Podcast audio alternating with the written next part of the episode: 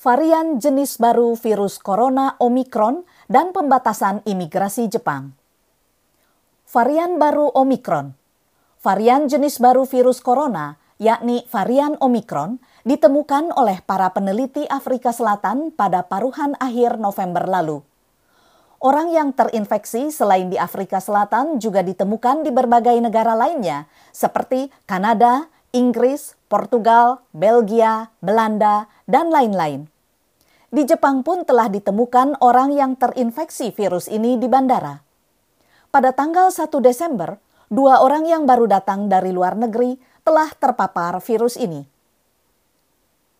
Tindakan Jepang per 1 Desember untuk mencegah penyebaran varian Omikron ini, pembatasan imigrasi telah dimulai.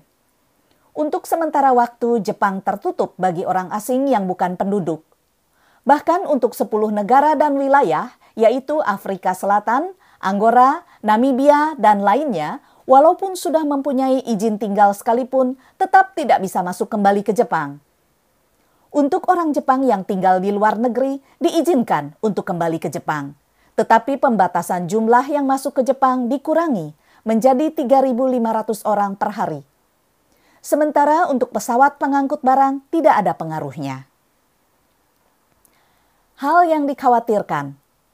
Apa yang kita ketahui sejauh ini adalah varian Omikron ini merupakan jenis baru virus corona yang banyak mutasinya masih belum diketahui kecepatan daya tular dan efek keparahan apabila tertular varian baru ini. Vaksin yang beredar selama ini ada kemungkinan kurang efektif untuk varian baru Omikron. Inilah yang paling dikhawatirkan di berbagai belahan dunia.